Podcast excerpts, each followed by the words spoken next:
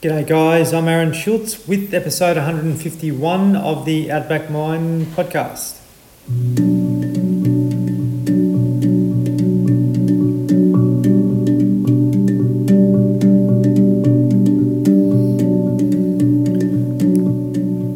Thank you very, very much for joining in. Episode 151. I have Matthew Stokes on with me today former Geelong player, really good small forward there, uh, terrific little uh, little uh, goal sneak, and um, yeah, really pivotal part of uh, of their success um, throughout uh, last decade and the one before. Pretty much um, spent um, seven or eight years, I think, at Geelong, maybe a couple more, and end up uh, playing a year at at Essendon when they sort of hit the rebound um, through the drug scandal and so forth. So.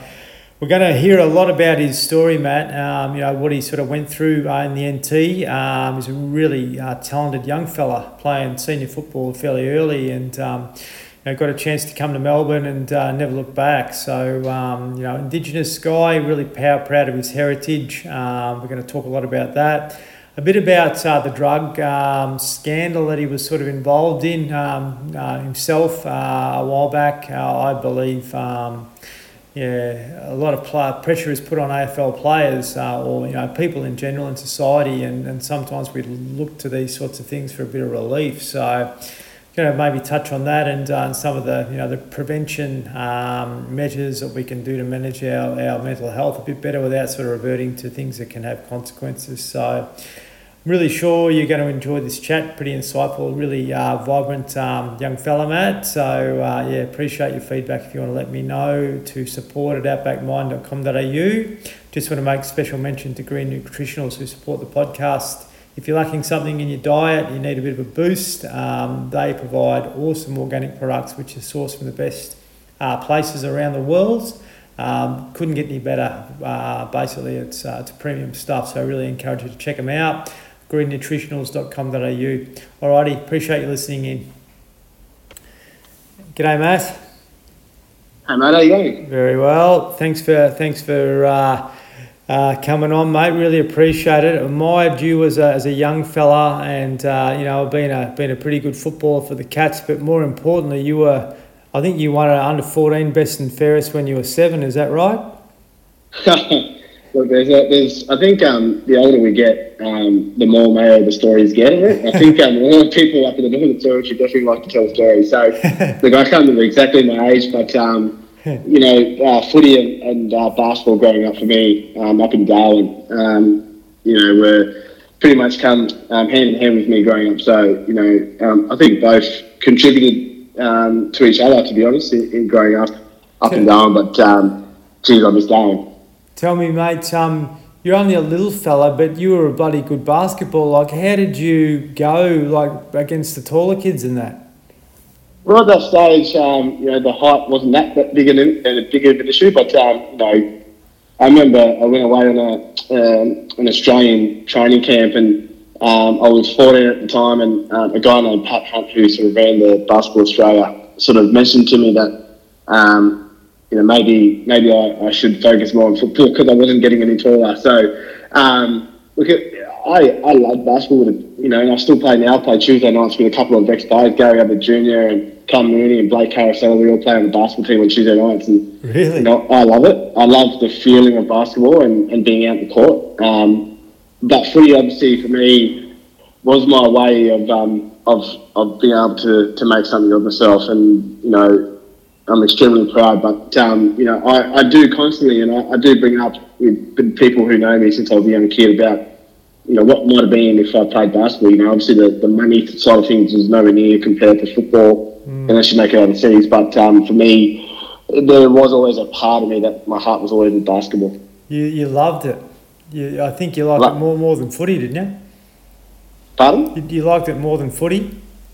I did. Yeah, yeah, I did. I had a, I, I had a real passion for basketball as a kid. Um, you know, I, you know, like I said before, I, I, do think about sort of maybe what might have happened if I didn't. I think if you look too much in the past, you, you forget about it. Yeah, you, know, you, you stop looking into the future. So for me, um, you know, the love of basketball was always there. It still is there today, but um, yeah, I'm grateful for what basketball was able to do for me.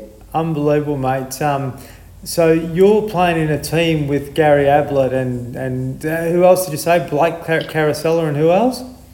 Tom Mooney. Jesus. Um, so you got two tall guys, two small guys. Who's the who's the fifth bloke? Uh, we have a few other Jason Davenport who was on our rookie list. Yeah, um, who yeah. was a uh, he he also plays. Um, you know, we've had um, Matty Knights, a little bulldozer, play a couple of games. So we've had a you know we've had a people come through um, before. Um, you know, Matty Scarlett's also played a couple of years ago. So we've had a group of you know some players that's come through, and uh, Tom Lonergan tried at his hand. Obviously, um, probably the most uncoordinated big person I've ever seen in my life. But um, apart from Brad Adams, but um, you know, I think um, for us, uh, you know, as ex players, there's always some way of trying to come back together or try and do something to help with that competitiveness. Because I think for me, I I don't miss the game. I don't miss um, the training. I miss the um, pushing myself, um, you know, for a certain amount of time to be able to, um, with a group of people, um, and being able to, you know, have fun while you do it. So Yeah. for me, that's my, my little outlet is a, is a Tuesday night basketball game. Yeah, good stuff. And you'd be pretty competitive, I would have thought, those, those group of fellas. So, um, yeah, it'd be pretty enjoyable to watch, I'd reckon, for sure. yeah, I think uh, Mark Neal is the, the basketball uh, CEO down here, and I think he has his hands full with uh, with us. But um, you know, we're, we're very competitive, but um, it's all good fun. Mate, um, really, uh, really grateful to hear a bit about your footy career. Like you were, you were playing senior footy as a young fella in um, in Darwin, and um, it sort of progressed pretty rapidly from there. Is that right? Yeah, I I I can't remember exactly the age when I debuted, but I was lucky enough that I debuted, debuted with one of my best mates um, in Alwyn Davey, Froggy Davey, who played for Essendon. Yep. Um, and in that team that I debuted I think I was a couple of days short of my 15th birthday. Um, Nicky Winmar actually came to Darwin and played for our club. So his first game in Darwin was my first game uh, for my local club, the Palmerston Magpies, with Alwyn Davey. Um, Really? you know, and we had Russell Jeffries, who's um, you know, um, you know, someone that I've looked up to my whole whole career, um, who was our coach and playing. Mark West was Australia was playing at the same time as well, and um, you know, footy up there is a little bit different in the sense of majority of you are either got long term, um, you know, family ties or your family. So it, to be able to debut with someone like Froggy Davey and um, and be able to share that moment with him. But then also, also too, to, to look over and see Nicky Winmar running out with us, um, you know, was um, was a pretty cool experience. And I was lucky enough I played two years of senior footy up there and was able to win a, a flag in, in one of them um, and lost a grand final in the other. Um, but the memories and, and stuff that me growing up playing footy is, you know, especially being away from Darwin since I was 15, I moved away pretty much the year after we won. Um, and I haven't been back and I'm now 37. Um, You know, I do constantly think about the memories and, and, and especially the times that you're able to um, share with the people up there because for me, you know, my family is everything and, and, and growing up in Darwin, I'm a Territorian, that's who I am and, and that place helped me, um, you know, be able to eventually get to where I got to and um, yeah, it's, it, it is, I I love I love talking about Darwin and, and the experiences of growing up there and, and, and all that comes with that. Yeah, pretty amazing, mate. Um, did you have a lot of Indigenous guys in that in that Palmerston team when you were a young fella before you moved south? Yeah, bloody oath. I mean, I mean, in Darwin, you, you, you, you're surrounded by culture anyway. Um, so you're, you're fortunate enough for me. You know, I'm a Larrakia man um, from Darwin. So you, you, you, you're surrounded by all cultures. And that's one of the things I love about Darwin is that you have an insight into everything, you know, whether it's the East Timor, whether it's the Greek or the Italian Yeah, um, you know, the Chinese, the Filipino, you know, I've got Filipino in me as, as well. Um, so to be able to be surrounded by it, it, it's, it just comes second nature and it comes part of life. But, you know, one thing I found when I lived in, when I moved to Geelong was that the, the cultures are very segregated and it's sort of, um, you know, they separate where it, in Darwin it's sort of like a big community. So um, it's something that I've, you know, I've, you know, had to, had to navigate when I first came down here. But one of the funniest things um, I've ever experienced was when I first got to Geelong. I got invited to the Philippine Filipino Christmas party in Geelong. Yeah, I, I had no idea how they, how, how they knew I was Filipino. Um, I'd only been in the, I'd only been in, uh, in Geelong for about three weeks. Um, and I actually went, and it was one of the funniest experiences of my life, and something that you know I, I look back and and, uh, and cherish. you learn a lot. I would have thought, but yeah, you're right, mate. You hit on an important thing, and uh, and that is the separation of you know what religion we are, what colour we are, buddy, you know where we come from, all that. But at the end of the day, mate, you know we're all the same, aren't we? You know um, it doesn't matter what your beliefs are. I guess we're all sort of uh, finding our way through life and. Um, you know, I was brought up in a, in a country town and it was pretty judgmental and, and racist there and those sorts of things and have to, you know, weave through all that was, was not easy, you know. And um, yeah, I just think uh, really uh, it is our high level of consciousness to just to treat everyone the same and with compassion. It's just all these uh, belief systems that get in the road. Did you find much, um, tr- you know, trouble or, or challenge with racism when you went to Geelong, or was it sort of pretty easy for you? Look, I think when you move away um, at a young age, you learn how to um, you, you, learn how to depend on yourself. I, I, moved away from Darwin, I think 15 and a half, um, to try and make something of myself. I moved to Adelaide, I lived with a host family. Mm. Um, so for a long period of time before I got drafted, I, I, I had a sense of um, myself and, and how to, I guess, um, be able to focus and be able to, you know, depend on myself and, and learn, you know, the ropes that way, the hard way. Um, uh, so coming into Geelong wasn't any different to, you know, um, anything that I sort of dealt with before, but it was just a high pressure environment and, and something that I just, I, I, I knew straight away that that was what I was meant for. Mm. Um, you know, being able to focus, being able to get up every day and push yourself again the next day, push someone else beside you, you know, I was never the greatest player in our team, or even in the in the you know top percentage of our players in our team because we were an extremely gifted group. But I always knew where I stood in the in the pecking order in the sense of I'm part of the team here, um, and part of my role is to be able to uphold the standards of our football club, and and that's one of the things I, I look back with you know immense um, pride is is being able to say that even though if you say the Geelong Footy Club and you look at the group of names that we were able to you know put together my name would probably never be in the top 10 or 15, and that's okay with me. I've never been a person who worried about that. Like, I knew I did my part. And I think for me, um, you know, that elite environment where you, you're dependent on each and one of your teammates and you, and you look at each other in the eye after the game, and whether you win or you lose, it's the, the look in the eyes, you know, or look in yourself of whether you've done your part. I think for me, that environment just was exactly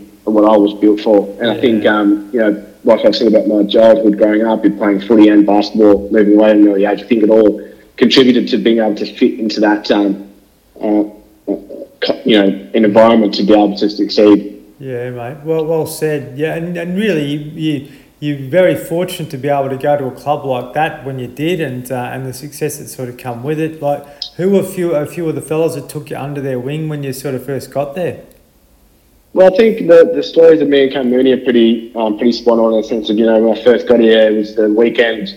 You know, we went out till four in the morning. Um, we went to Paul Arrington pub and um, and just happened to bump into him and Ken Kingsley. And, um, you know, I was, I've been at the club for four days and, yeah, um, and ever since then we've been, you know, like brothers. Um, you know, Brad Ottens, I, I lived with for four years and uh, he grew up just outside of Katherine on the cattle farm. So, um, you know, we had that um, kind of, you know, that relationship of the territory and, and that um, that bond. Um, I think there's people outside the footy club and around the footy club that you know um, also helped shape me. You know, Ron Watt, who was our development manager at the time, um, for a long, well, for my pretty much my whole career, was someone that was really, in, you know, important for me as a as a person. But I think one of the biggest impacts on me is my my manager Tom Petroro. Um, mm. You know, to have a friend that sits on the outskirts of football to be able to help you with navigating, you know, becoming famous, becoming, you know, the money, um, you know, the the um, the eyeballs that get on you, you know, playing every week, mm. contracts, all the stuff that goes on the outside of football. Um, to have someone in your corner to be able to look you square in the eye and tell you, you know, maybe you're getting a bit arrogant, maybe you're not doing it the right way, maybe this. I understand your, your opinion on this, but maybe it's this. And to have someone to be able to just go bang and hit you straight in the middle of the eyes is something that I cherish my whole life. Um, yeah, and, awesome. and that's how I, you know, how I um, get the best out of how I get the best out of myself. So, um, you know, for me, um, you know, people like him were, you know, the guys who probably had the biggest impact on me as not only as a footballer but as a person. Person, yeah, mate. Okay, so Tom Petroro, is that right? Yeah, Tom Petroro. I mean, he was a Um, he was a no one when I first got him. Um, I, I, I can't say that I made his career. I'm not saying that at all. What I'm saying is um, Anthony Stevens. I actually had a coffee with the other day, um, who owned um, the the management company that I went under. I thought I was getting Anthony Stevens, so I starting the battle line and going, "This is going to be great." Got Anthony Stevens, and then all of a sudden, Tom Petroro, a little European bloke, comes out and you know same age as me pretty much, and goes, "Well, here's your manager." And I was like, "Wow, this has changed um, pretty quickly." But um, I think one of the, the beauties of of um, football is sometimes you know not the outcomes on on actually what you you know what you can achieve on the footy field is what you can um, it's the relationships you can form outside of it. And you know Tommy to this day you know I classify him as family for me. And, um, you know he's been one of my um, my biggest supporters um, through the ups and downs of of, um, of my career. Mm, amazing, mate. Tell me, um, you were only there a couple of years and you won a, a premiership. Is that right? Correct. Yeah, I was lucky enough for my second year to win win one. Mm. What was it like? Um, look, I'll be brutally honest. I mean, as a as a two, you know, my second second year in the the, the AFL, I think you don't really appreciate the magnitude of what you've just done or yeah. what you've achieved. Um, I think it wasn't until 2011 um, did I really understand that. Um, but 2007, to be able to win it, to see the the satisfaction in people's eyes, and you know we've come together as a group. Um, we had a pretty shit 2006 um, season to be able to put on the field, be able to achieve that. Then come back to Geelong and see what a small town and um, and what that meant to a town was in, in cra- It was in it was crazy. I mean, to, to come back here, the roads were shut down.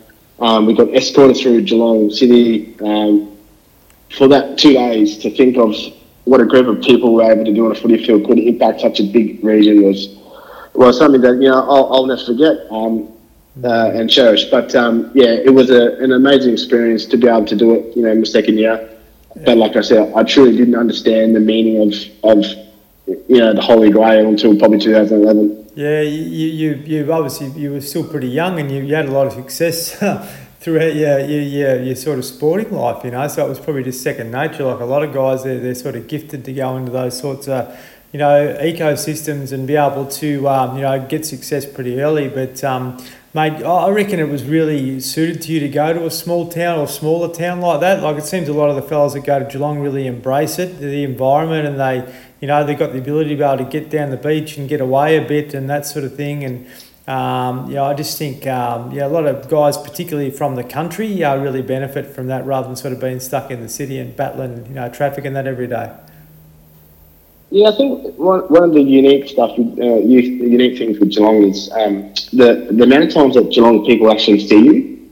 Um, so you know, you go to Melbourne and you, you you you don't get seen there as much. So you know, it's probably oh, there's and there's a footy player, and you know, yeah. oh, there's that person, and yeah. it becomes a part of it where you know you're you're really you're just the, another you know face in the crowd. But when you're in Geelong, you, are actually part of the community, and I think that's one of the, the best things about it. And I think if you look at all the players who've come to Geelong, especially my year, they've all stayed in Geelong. You know, we're probably all fortunate that we've met Geelong girls, and we've all been able to you know have families here, and and, and this is a, an amazing place to, to raise a family. But I think being able to walk down the street and, and say hello to people like you're, you're actually friends and not like you're the AFL player, I think something that I really loved yeah. and appreciated. Um, you know, you you're constantly going to the same cafes. It's a small, really small environment, so there's nothing ever that ever happens out here. I've never had a bad experience with a, with a fan um, or with a you know you know someone who's unhappy with a loss or anything like that. So. Mm.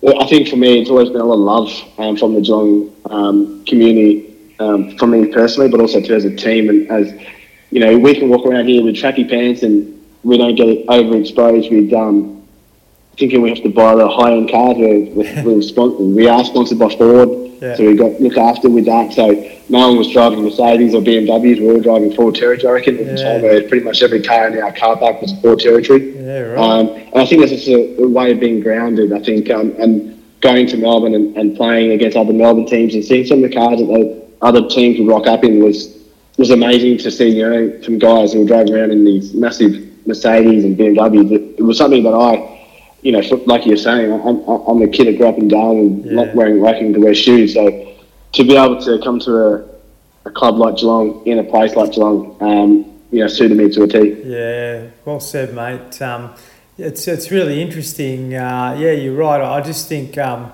that that environment there didn't really discriminate. It sort of uh, kept everyone pretty level. There wasn't anyone that had big heads or whatever. And I think if they did have big heads, they were pulled into line pretty quickly. And um, you know, I just saw. I, I've always admired Geelong for for what they, they do, but also that community. But living in Tasmania as I did for a fair while, I believe if there's a club down there that comes in, mate, it'll have the same sort of um, you know um, uh, system as what Geelong does because the whole the whole state will embrace it, and um, I just think it'd be such a, a valuable thing for the mental health of the people of the state to have a connection with a club that's their own rather than you know sort of having um, um, all the, the disconnections in many ways and having that ownership in that environment I think is, is so good for you know the player but also the, the individuals in the community to be able to have um, you know some ownership of and uh, you know feel part of something I guess.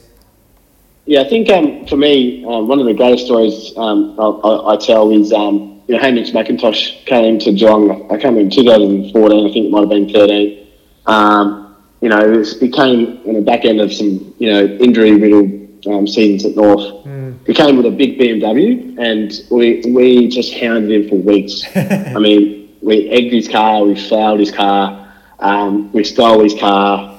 Um, whatever he did to his car, you know, we did it. Um, and then within within two or three weeks, we got him into a forward, forward territory. So, um, you know, and I think the, the, the what you're talking about with the, Tassie. I'm, I'm a firm believer that territory the territory deserves a team before yeah, the um, Tassie. Um. That's just me. That's just yeah. that's me. I'm, yeah. I'm, a bit biased, but both do. Um, I, I, do think I do think there is an element of you know being able to put in front of kids, boys and girls, and being able to showcase something. Because sometimes when a dream's too far away, you, you can't be what you can't see. And um, for me, that's um, it takes a certain type of person to be able to move away from home to try to get their dreams. And mm-hmm. territory kids, remote or um, you know local in Darwin, um, are, are crying out for something to be able to aspire to be. Yeah, and I think I think if we can, um, you know, come up with a way of being able to put that dream in front of them. I'm never a, um, an advocate for only using sport as a way to succeed because I think that's the way you fail. Mm. Um, I think I've always believed that um, footy should be second because footy can only last for so long, and footy for so many people doesn't happen. Mm. Um, so it should only be part of the journey, not the journey itself. Yes. But um, you, you, know, for me, um, the territory, remote community kids, what I've seen in my 20 years of travelling in and out of them is just that aspirations, you know, wanting desire to be something, and um, with the world that way is the way it is at the moment, to be able to put something, um, you know, put a pipeline into a dream would be, uh, I, I think something that would be, um, you know, it would be amazing for all kids um, throughout the uh, throughout the territory. I agree, mate, and yeah, I've observed that in uh, in Tassie when they had the VFL team, like the whole state got behind it, and probably a bit like the NT Thunder and that um, it can be really embraced. But yeah, you're right. Uh, young fellas need something that they can um, that they can aspire to and connect with, and I just think that's so important for our, for our mental health to have a purpose. You know, um, yep. if you've got a purpose to get to a level like that, and you've got a local presence and you've got content to it and access to it regularly, it's uh, so much more profound. Like I know, growing up in country Victoria it was such a huge thing to go to uh, a game, you know, and uh, just to see players and all those sorts of things. But yeah, if you've got it around you all the time, um, and those opportunities are created in the NT and in Tassie, I just think it's so good for the st- for the country in general and, and those states because yeah, everyone will benefit from it at the end of the day. Yeah, absolutely, mates. Um, we'll talk about the premiership in a minute in 2011, but you had a bit of a speed bump in in 2010. Um, you know, and, and, I've always admired you know AFL players to be able to um, you know uh, get get a kick in the guts or, have something go wrong and then be able to move through that. And um, I know you know you had a bit of a drug a drug um, issue there, but for what I observed, mate, I just think you were probably struggling a bit, and, and drugs might have been a little bit of an outlet. Is that sort of on the money? No, it's not, uh, not really on the money, but um, you know, I got caught up in a, a, situation here, and I think it's well documented, so it's not really necessarily the ins and outs of the issue. Um, uh, I had pretty pretty much my whole career had gone through pretty, had gone, you know, unscathed with with um, with everything sort of that came from the AFL footy. I'd won a flag in my second year, 2008. I had probably the best year I ever had into the last part of it when I, I busted my groin and, and couldn't, you know, really contribute. 09 um, was a, filled with injuries throughout the year, and I just couldn't get my groins right from 2008. Mm-hmm. But then it was just that part of me that was like, this is, you know, we just we redeemed ourselves in 2008 um, I didn't play in the grand final, but as a group, it was really important for us to, um, for us as a group to be able to, you know, go again and, and, and, win. And I think for me, even though I didn't play, I think it was probably our most important one um, mm. to be able to, you know, get back what we lost in 2008. We should have beaten Hawthorn by, you know, a few goals, but we didn't. Um. And at the end of the day, that's all that matters. Yeah. I think with the situation that I got caught into was letting too many people in um, in, a, in an environment where you need probably need to have your, your guard up a little bit and, um, make no mistake, the, the, the decisions um, that I've made, all made, um, uh, solely on me. I think from an individual perspective, that's what my dad always taught me was to man up and own up to whatever you've done um, and make a mistake and just try and rectify it. And I think for me, that was what it was all all about. Um, it was never about the usage; it was just about you know, a time where I got caught up with a group of people that probably, um, you know, in hindsight, probably wasn't the greatest for, for my for me as a person or my career. But mm. I don't, I've never ever passed the buck on to anybody else. And I think one of the things that I think um, people can appreciate if you, if you make a mistake, you just own up to it and you go, yep, that's that's on me, and then you move on and yeah. and you, you spend the rest of your time trying to make up for it. And for me, it wasn't so much about proving people wrong or it was about the people who stood by me the whole time, and you know, um, I just wanted to prove them right. You know that I was a good kid, and that I was a, um, you know, a proud member of the football club, and a proud member of our community, and a proud member of the team as such. But I wanted to. I've never been about proving people wrong because I think that's a, another great way to go about it. That's just my personal opinion. I've always been about, you know, mum and dad have, you know, helped me out my whole life, and my three sisters, and I've got family and, and friends all in Darwin who are always happy to, you know, tell me if I'm being a, you know, big head or if I'm, you know, being a bit arrogant or if I'm wearing too fancy clothes. For me, it was about the, the, putting my hand up and just admitting that, you know, I, you know, I fucked up. And mm-hmm. I think that, I think one of the things I've, I've learned after footy is that it, it, doesn't matter what suburb you live in or how much money you make. We, we've all got demons in our lives.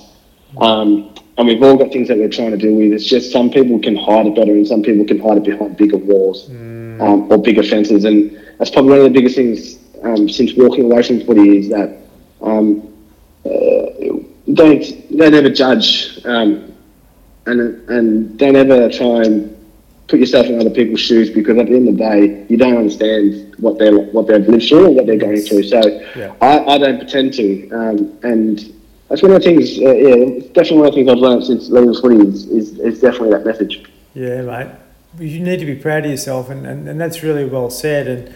And um, you, you know, we, we, we quite often, you know, with regards to media and being a player at that level and all the stuff that can go along with that and the pressure and everything, we, we, we're very quick to judge and we don't actually understand what's going on under the bonnet um, a lot of the times with people. And um, you know, I always say, like Matty, I've done a lot of work in prisons, and um, um, you know, if I line ten guys up, uh, ten of those guys have got stories, and really you understand that we're all the same at the end of the day once you hear those stories. But you know, they've been punished for a lot of the trauma that uh, is not their fault, and you know, a, lot of the Indigenous guys that are in there, um, you've just had you know successive um, things go on uh, over their, their journey, and that's you know, led them to, to poor lifestyle behaviours or whatever. And, and I just think it's the wrong approach. We, we don't need to, um, to, to, to really, um, you know, continually crucify people if they've done something wrong. We need to see it with compassion. With that compassion, you can help the individual move forward and, um, you know, to be able to create a, a better, better environment for everyone. You know, I, I just think if someone does something wrong, fair enough, but you don't have to really, um, you know, persecute them for that. I think we've come a long way, but I think we've still got a long way to go. Yeah, absolutely. It's uh, it's interesting, mate. So so tell me, I was re- I really admired you because you were able to move on and, and win a, a premiership that following year. What was that like for you? Yeah, that was pretty cool. That one. Um, you know, I, I was a Collingwood supporter growing up my whole career. Um, when I grew up in Darwin, um, you know, seeing Nathan Buckley play um, for Collingwood, my grandparents, um, Nana and Pa were massive Collingwood supporters. You know, um, Tony Francis um, was one of my, um, you know, favourites growing up. Um, Yeah. uh, so to be able to play against Collingwood, um, to to you know what they did to us in 2011, uh, 2010 prelim final, to be able to come back from that, uh, for being through what I've been went through a year, two years earlier, um, to have been in the system for five years, to understand what it takes, the the day to day battles with your head to, to get your body going again. To, to get that one was special. I mean, that for me, um, that holds a really quite, you know, um, I hold that very close to my heart. Um, that one, um, and that particular moment was just, um, it just felt like it was, you know, it was, it was all worth it. Um, Yeah, it was, it was a beautiful, you know, to be able to share it with, you know, my, my aunties and uncles um, came down. A, uh, two cousins were here, and my sisters. Um, yeah, it was just, a, it was a cool moment. And for me, it was just, yeah, like I said, it was just that, yeah, it- you know, I was able to do it again. Um, and uh, yeah, that that was solely um, solely satisfying for me as a as an individual, but as a, as a team. It was just being able to be able to you know um, you know tick that um, that era off was really nice to be able to. You know, we're coming to the end of our run for a bit. You know, with some players. You know, we knew that Mingy and, and Otto were um, we're close to the end. Um, you know, um, Scarlo. I mean. Darren Milburn, also um, uh, Cam Mooney. These types of guys were starting to, um, you know, to, to move on. Um, so we, we we we thought we had one more crack at it, and we did. We were able to get over that, um, that the third one. Um, you know, and I think as a group, it was satisfying to be able to know that we got three out of the five. You know, which is pretty special. Oh, amazing, mate. Yeah, pretty, uh, pretty, pretty. I wouldn't say lucky, but you know, just so so um, so fortunate to be in that environment in that period. You know, I, I just guess it was was really uh, fundamental. Um, you know, for football to be able to see a club like that sort of succeed succeed as they did, and you I think you know there's still plenty of good stuff to come for. There's, there's no doubt about it. But geez, hasn't hasn't football progressed over the last you know 15, 20 years since you started? Like there's just been so much change, and the game is, is pretty much different, and, and all that type of stuff. And um, you know, you, you, you finished there. You had a few more years at Geelong, and I, I know um, a lot of people probably recognise you as being an Essendon player more than a Geelong player. But um, what was it like to go to Essendon to another club? Um, you know, at the end of your career. Um, look, it was it, it was really difficult for me. I, I um, I'd uh, finished my career. I'd spoken to a couple of clubs because I still I still thought I had a lot to, to give. Um, I was only thirty one, um, and thought you know I, I should probably talk. I probably would regret not talking to other clubs. Decided that the way to finish with Steve Johnson, James Kelly walking off Kardinia Park was a special way to go out. And I thought, well, why add to it? You know, unless it was going to go to someone that was a chance to win another flag, but then would it be that special to win a flag at another club? I just didn't think so. Um, so for me, it was really easy to walk away from footy going, you know what, I'm, I'm 31, my body's sort of in decent shape. Money's never been a motivator for me. Uh, the drive, the little man on the, in the, on the, the top of, in the, you know, on the corner of the shoulder, pushing you was why I was able to get everything that I got out of my career. Um, and he kind of disappeared. He kind of lost that little bit of love. And my last year at Geelong, uh, you know, um, I'm probably was an easy um, person to maybe start to trans- transition from the older to the younger. You know, I was only I'm only 176 centimeters. I'm not very quick. I couldn't kick the ball very far. Um, so you know, either that or Steve Johnson, James Kelly, these older guys, Tom Lonergan, Andrew Mack at the time, I always knew my sort of the reality of my situation was I was always going to be the first person to slowly start to go, you know, play the VFL. I didn't think I deserved that at the time, but I understand the bigger picture at play, so I was never really angry or bitter about it. Yeah. Um, so coming to the end of it was really, um, it really easy for me to walk away. Essendon, I'd already started working at the AFL. I was there for four months. Um, I was starting to enjoy life as an ex-player and, um, you know, muffins um, and coffee breaks and beers after work and, and, stuff like that. So I put a few kilos on and I was at I was at work at the AFL and I was, um, you know, I worked in the game development team and um, uh, the the Essendon side that happened that they were getting suspended and I got a phone call within two minutes of the press conference finishing from my manager Tommy and saying, "What do you think about playing?" And I was like, "Mate, I'm about I'm about eight kilos heavier than I did when I finished footy." uh, there's no bloody way. And James Kelly at the time, James Kelly, one of my best mates um, um, in life. Um, he was working upstairs, and he got looked at. He was he was looked after by Tommy at the end of his career as well. And I walked up to the office and said, "You got that phone call?" And he said, "Yes." And I'm like, "Well, what do we do?" And he goes, "Well, we're just go as a one-two." And I'm like, "Well, let's just say this is what we want, and if they say yes, then we'll go together." And Adrian Dodoro, um, uh, we caught up with him within a week. Um, and uh, he put, we said everything that we asked for, he said yes. We didn't ask for anything extreme. It was just a few things that we wanted to be considered because we were in Geelong and I wasn't going to move my um, move to, to Melbourne um, or anything like that. So we just wanted to be able to be clear on a few um, of our situations and I wanted to continue working. Um, so I wanted to be able to have two days where I could go into the office and work. So um, there was that that part of it that was really easy, but um, I had to find out whether that little man was still there. And I went for a run, and he, you know, he sort of woke up halfway through it. But I had a lot of work to do. I was so far behind in fitness. I had hadn't touched leg weights in you know six, you know, five months since finishing. Mm. Which footy is all about, you know, you're powering your legs and being able to continue to run. And what I was able to showcase in you know five six weeks of when I first started was I, I knew I had a lot to give Mm-hmm. But unfortunately, my body was um, was going to slowly to break down because of the, the what I put my body through. And I trained my um, butt off to get into shape to be able to run out an AFL game and to be able to get back to just say to myself that I was able to do it. You know, my mm-hmm. first game with the um, the club, we played GW, uh, Gold Coast, and I had 30 possessions and kicked three, and I walked off going, it was all worth it because I knew I knew I still had it in me. I just needed to just go. I just needed that reassurance for myself as a person to go, yeah, I actually did. Um, so the first of the year, you know, I battled the back end of the year, I got to the 200th game. Woosha was like, you know, we're going to get you to 200 whether you can't walk or you can't, where you can.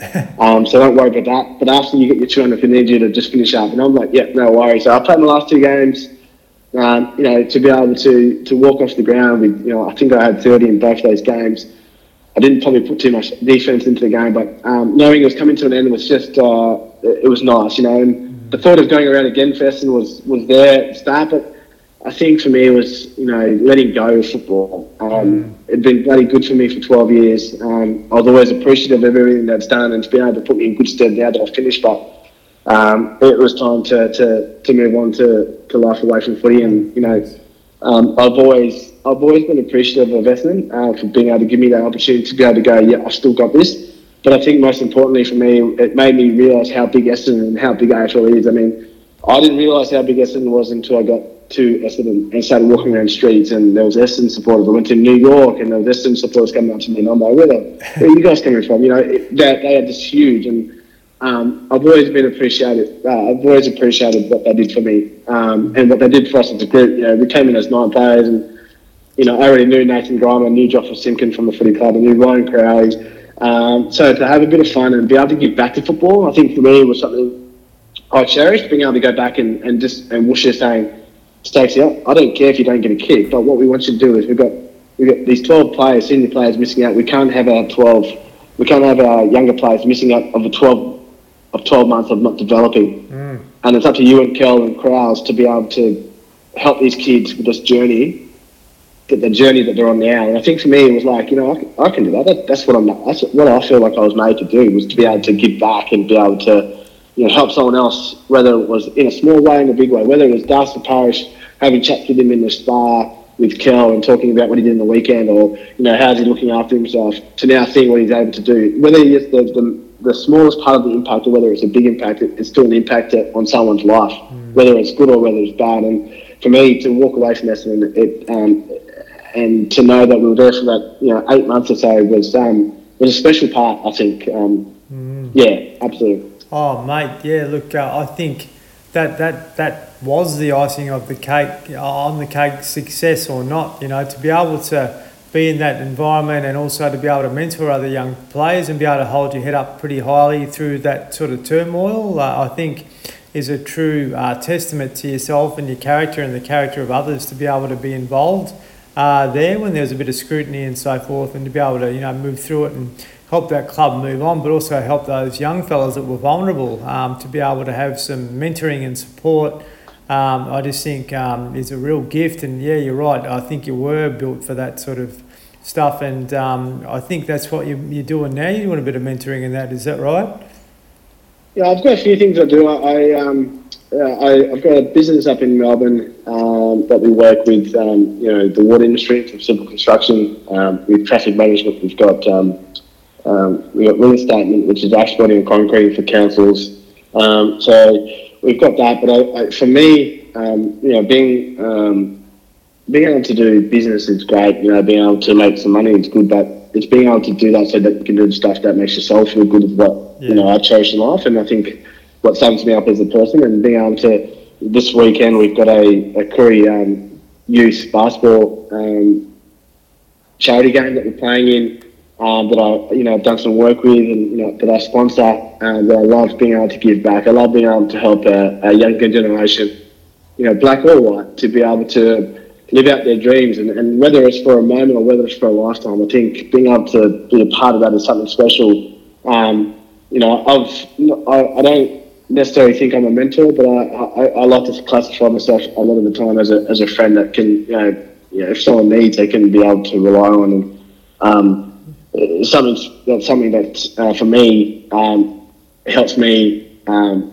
you know, smile and, and, and like I was saying, I think it's it's food for your soul, and I think that's the stuff that I, I just I, I love um, and always have. And you know, I don't particularly miss football. I, I, I appreciate football for everything that it is and what it's done for me, but.